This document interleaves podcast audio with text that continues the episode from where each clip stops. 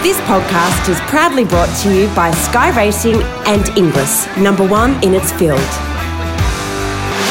We resume our chat now with Ron Quinton, who began his training career in late 1993 following a spectacular career in the saddle. Well, Ron, um, you were suddenly aware that the life of the top jockey is very different to that of the trainer. You wouldn't know what hit you there for the first 12 months. Yeah, it was unbelievable. Um, I don't think I had a day off for two years uh, trying to get get it up and going a bit. Um, and uh, we gradually gradually sort of got it got it rolling a little bit, you know. And you know, through my training, I've had some ups and downs. Um, you know, I had uh, I had a good number of horses there at one stage, particularly when uh, Brian Mayfield Smith recommended that uh, Mrs. Fox give me her give give me the horses when Brian retired, which was a, a great boost to me. Um, I trained for Mrs. Fox for four years, and I had 95 winners for her. Mm, tremendous. And, and um, we we won some feature races as well. We, we had a couple of good mares, Amber and Timeless Winds, and and um, she, he had a good, very good sprinter called Dancing Dynamite. Mm. Um, and my first winner, first runner I had for a one, and my last runner I had for also won. So um, then, uh, naturally, Mrs. Fox was in a in a in her latter years, and um, the horse that, that those horses all went. So it put, it put a fair gap in my stable. Um, sort of losing about 25 horses um, that were, were there permanently that were no longer. Then I had another client who um, had about 20 with me and he took them all off me and, and took them to Melbourne. And uh, so it sort of gutted my stable. And it, it, took me quite a number of years to rebuild. And yeah. Re- rebuild. And uh, so, uh, yeah, so I'm back to a spot where I'm comfortable with at the moment. I currently have about 20 in work and and uh, and enjoying that. It's good, and um, I have I, I, have no ambition to be any any bigger than that, but just to uh, be able to produce a, a few winners now and again, it's very satisfying. We've already mentioned Easy Rocking, certainly one of the most talented horses you've trained, and he proved it by giving you your first Group 1 win. He had 20 starts, he won five, he had nine placings, almost 900,000 in prize money, and he ran second in a Doomben 10,000 too, Ron. Yeah, no, he was a he, he was one of my better gallopers. Um, as we said, he, he only won five races, but they were all group races. Mm. And as you said, he ran in the uh, and second in the ten thousand. He ran uh, he ran um, he ran a very good race in the Stradbroke. I think Darren rode him, and he drew about eighteen alley, and mm. and uh, you know that nearly that well that didn't help him, and uh, mm. but he ran a fabulous race in it as well, and I think he ran third in a Lightning in Melbourne, and we had him set for the Newmarket, and he got flattened out of the barrier when they went twenty yards, so. Mm. That was all over then. but he was a wonderful galloper. Um, um, wonderful galloper, and uh, I think Darren won a couple on him, and uh, Jimmy won the Salinger on him, and Mick Dittman won. I think Mick won one on him. Um, mm. Mick was suspended when he ran in the slipper, which was unfortunate. So he didn't get a very good ride in the slipper. So, uh, but anyway, that was it. That was it. There's something about the Victoria Oaks. I don't know what it is, but it is a very romantic old race. You won it with Bella Borghese in 2002. And Ron, she wasn't the best filly you've ever trained, but she could stay. And she she got the right oaks on the right day, didn't she? Yeah, she certainly did. Um, she certainly did. Uh, it was sort of a, just a bit of a plan, a little bit of a plan, because quite a few of the guys that owned her were keen race goers, and a few of them come from Melbourne. And I said, "Oh, you guys will be at the spring carnival in, in the spring." And they said, "Yeah." I said, "Well, just might bring a that filly down, you know." I said, "You know, she's uh, you all have a good time down there, and mm. we might even think about bringing her down." And uh, anyway, we took her down and uh, she run in the thousand guineas. Brett Prebble rode her. And I said to Brett, she drew one. I said, mate, they'll be too nippy for her around Caulfield, but just you show her the way around. And mm-hmm. anyway, she run terrific. She got beat, uh, got beat about a length and a half and run fifth. Mm. And and then she run in the Wakeful. Uh, Chris Munce rode her in the Wakeful. She drew 15 barrier. And I said, Chris, I want you to ride her quiet from the do what Bart done with his filly last year. Ride her quiet from the outside barrier. I said you can you can be well up there, but you'll only be caught wide and you'll end up having a too tough a run. Mm. So ride a ride her quiet and, and just make your last four hundred your best. She run fourth, got beat a neck, and anyway, uh, she pulled up well after the run, and then she backed up in the Oaks. And I said to Chris Munce on Oaks Day, I said, look, you know, you'll just have to be a little bit careful. We don't know quite whether she'll run the 2500 or not. It's a, they're only young fillies. And um, Muncie says, and we all know how Chris rides, and uh, he said she won't be getting back today, I tell you. yeah. Anyway, he had a fourth, one out, one back, and mm. and uh, and she won. So yeah, no, it was a good, uh, it was a great result. On that note, we'll take another break on the podcast. Ron, back in just a moment. The 2019 Sydney Classic Yearling Sale will entail four days of Book 1, February the 9th to the 12th, when 808 yearlings will be offered, and the highway session, Book 2, February the 14th, which will see a further 205 youngsters go under the hammer. Wednesday, the 13th of February, will be a highway race day at Warwick Farm, featuring two highway handicaps one for country trained horses, one for provincial trained horses. If the winner of either highway race is an eligible Inglis graduate, the winning trainer will receive a $50,000 credit voucher to spend at the highway session the following day. In recent years, the classic sale has produced horses like She Will Reign, Yankee Rose, Extreme Choice, Extra Brut, I Am a Star, Hellbent, and Maid of Heaven, all distinguished Group 1 winners. Top horses just keep turning up from the Sydney Classic Yearling Sale. Back with Ron Quinton, we're about to talk about one of his good mares of Course I Can, who won eight races from 28 starts, almost 800,000 in prize money. She won the Wenona Girl quality at her fifth, that was her fifth uh, success. And then in the autumn of 2012, you decided to put Kathy O'Hara on this mare and you left her on. Kathy won the Liverpool City Cup honour at Warwick Farm and then rode her in the Coolmore Classic. Yeah, of, of course I can was a, a bit like Easy Rocking. She could run a, a sensational gallop any morning you wanted her to, mm. and uh, she had a she could really gallop. It did take us a long time to get her really nicely educated. Mm.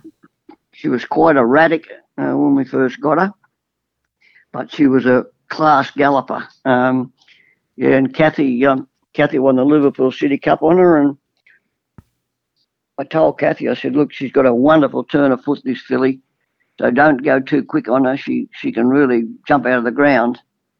And uh, actually, when Kathy come in, she said, oh, I didn't think she'd go that quick, you know. Mm. And she actually did go a little bit too quick on her, but uh, she still won. And then she, then of course she won the Coolmore, and and uh, she ran third I think it was in a weight for age race, that really good mare from Melbourne, uh, Atlantic, whatever its name was. Jewel, uh, Atlantic uh, Jewel. Yeah, she ran third to her. It was and, the all uh, age stakes.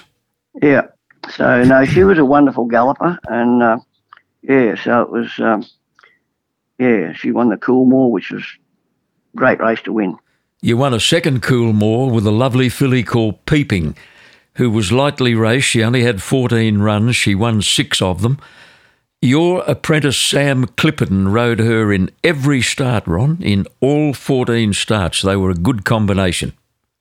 Yeah, no doubt about it. You know, and Sam's ride in the Coolmore was just one of the best rides you'd ever see. You know, I think uh, he probably outfoxed the second jockey um, uh, in the early part of the race, and um, and she got home, and uh, oh, she was a lovely, she was a wonderful little race mare, uh, peeping, and um, yeah, so she won six races, placed a few times. Yeah. She actually, she actually pulled up one day with heart, heart arrhythmia, and then she bounced back next start and bolted in. So Mm. uh, she she was a very very good mare owned by Tom Kelly, and interestingly enough, back in the seventies, I rode a filly called Peeping that was also owned by the Kellys as well. So Mm.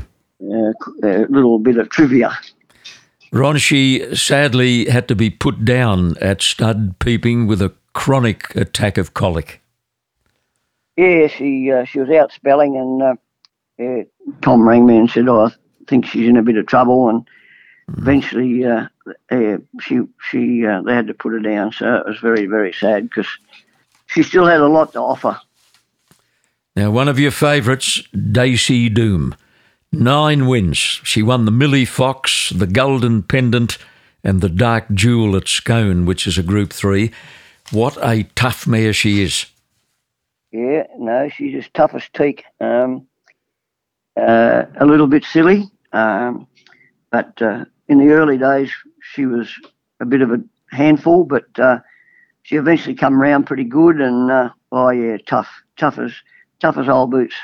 Fancy And, uh, having two mares like Daisy Doom and Dixie Blossoms, Ron, at the same time. Dixie's also won six races and about a dozen placings and almost a million dollars. You've had them in the stable at the same time.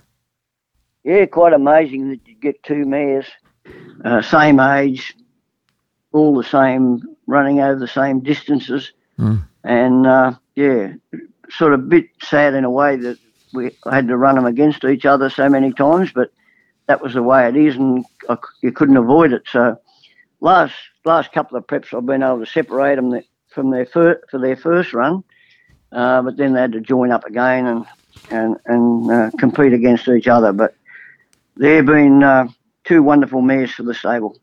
And racing fans in Sydney will get to see them one more time, Ron, because uh, they're about to begin their final preparations. This will be it.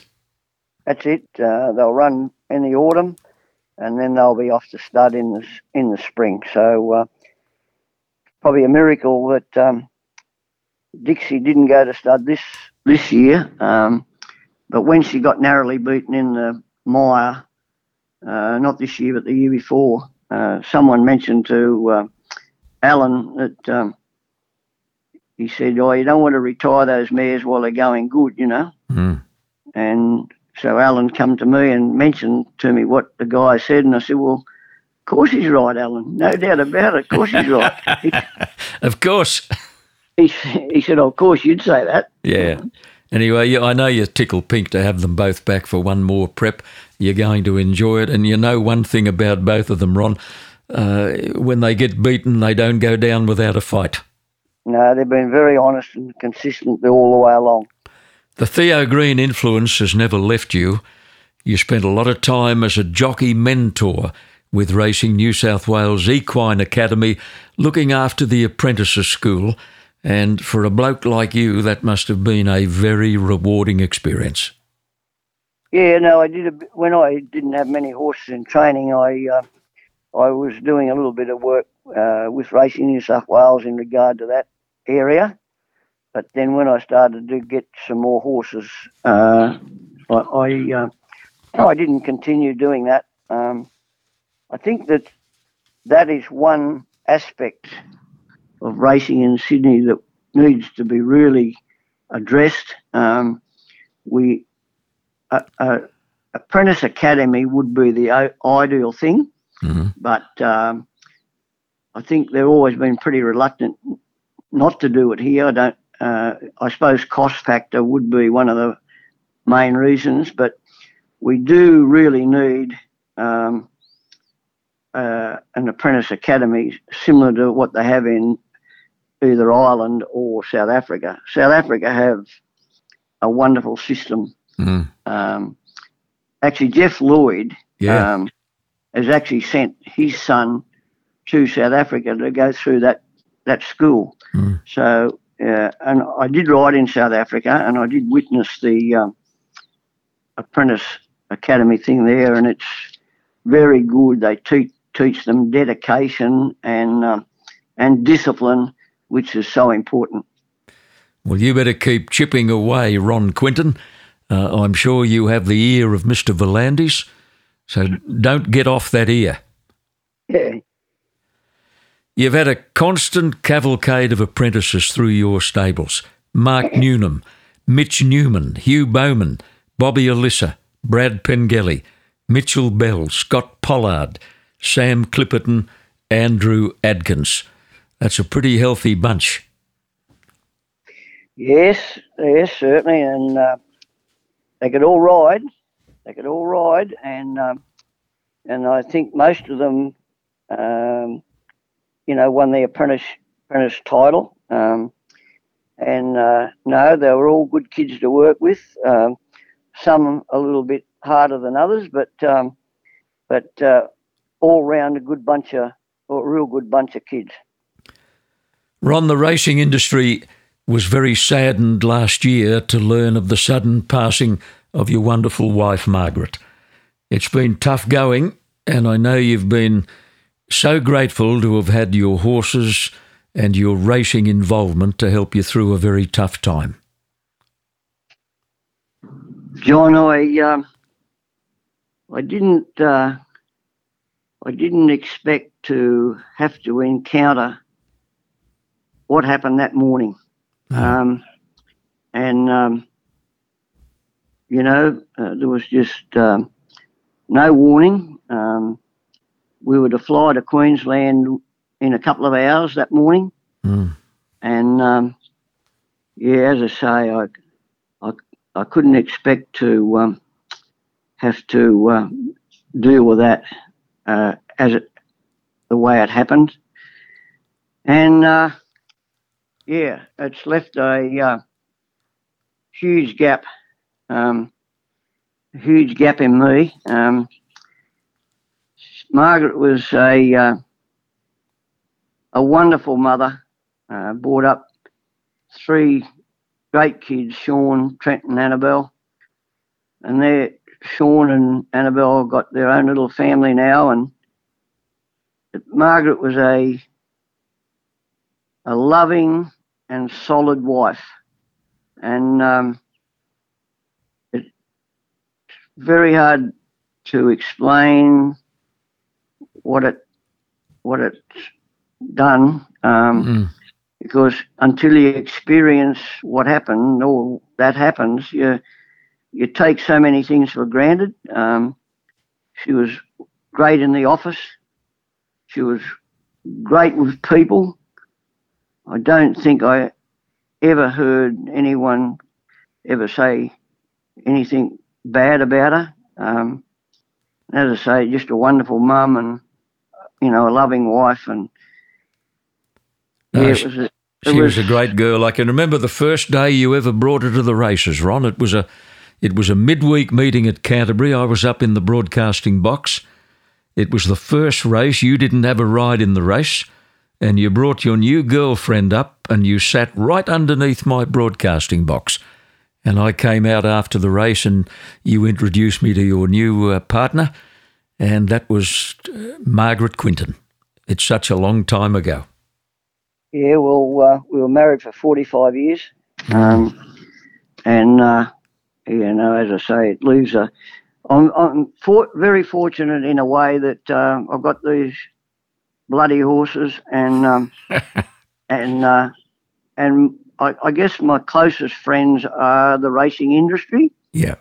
Um, you know, I I haven't got any family myself. I'm not. I, I was an only child. Um, mm. And uh, Margaret often said, "You you carry on like an only child." Uh, but, I can uh, hear her saying it. Hey, Ronnie, she, according to my calculations, you've either turned 70 or you're getting awfully close to it. But you're very oh. fit and you're enjoying what you're doing. Yes, uh, that's exactly right. And uh, these birthdays seem to come around quicker these days for some reason or other. But anyway, it's uh, yeah, it's all good. I'm pretty fit and uh, pretty fit as far as I know. So uh, we'll just keep keep on keeping on while we can. For a bloke who rode for such a long time, and a bloke who went around as often as you did, you don't show the legacy of too many race falls. Uh, correct me if I'm wrong here. Did you tell me once that you never broke a leg in all your years as a jockey? You never suffered a broken leg. That's pretty. Uh, that's pretty freaky. Yeah, that that's quite correct. I had a small little, uh, small little fracture in the outside bone of my leg, but it was was well. The doctor did say he said you don't really need that bone. I said, well, try and work walk without it. It's a bit hard, but um, anyway, no, I was very very fortunate that um, I didn't have any. Mate, I broke wrists, like wrists and arms and stuff like that, but um, never had a head injury or an internal injury ever. I think I had a total of 12 race falls altogether mm. um, and was able to uh, get up and walk away every time. So I was very fortunate in that regard that um, that um, I never had a really a serious one, you know. Ronnie, this is by no means the first interview I've ever conducted with you. I've never enjoyed one more than this one on the podcast, and I've got news for you, son. We'll do it again in the future. No, that sounds good, John. Uh, you just want to keep this one because I don't think too much will change. I'll keep it. Ron, yeah. thanks for your time. Great to have a chat. A pleasure, John, anytime. You've been listening to Ron Quinton, and this podcast was produced by Supernova Sound. The 2019 Inglis Premier Yearling Sale will be held at Oaklands Junction in Melbourne, where 786 lots have been catalogued for four days of selling between the 3rd and the 6th of March. The Premier Sale has produced some of Australia's best performers in the last year, including Group 1 winning two year olds written by and Seabrook, four time Group 1 winner Santa Ana Lane, and the exciting three year old Ring a Ding Ding. The 2019 Premier Catalogue is bursting with quality and features siblings to 73 stakes winners and 8 Group 1 winners, including Boom Time, Shocking, Pinker Pinker, and Seabrook. The sale will be held at a new look Oaklands complex, which is undergoing an $8 million refurbishment, making it one of the best auction houses in the world. The dates again March 3rd to March 6th, and catalogues are available online at inglis.com.au or in hard copy for the 2019 Premier Yearling Sale.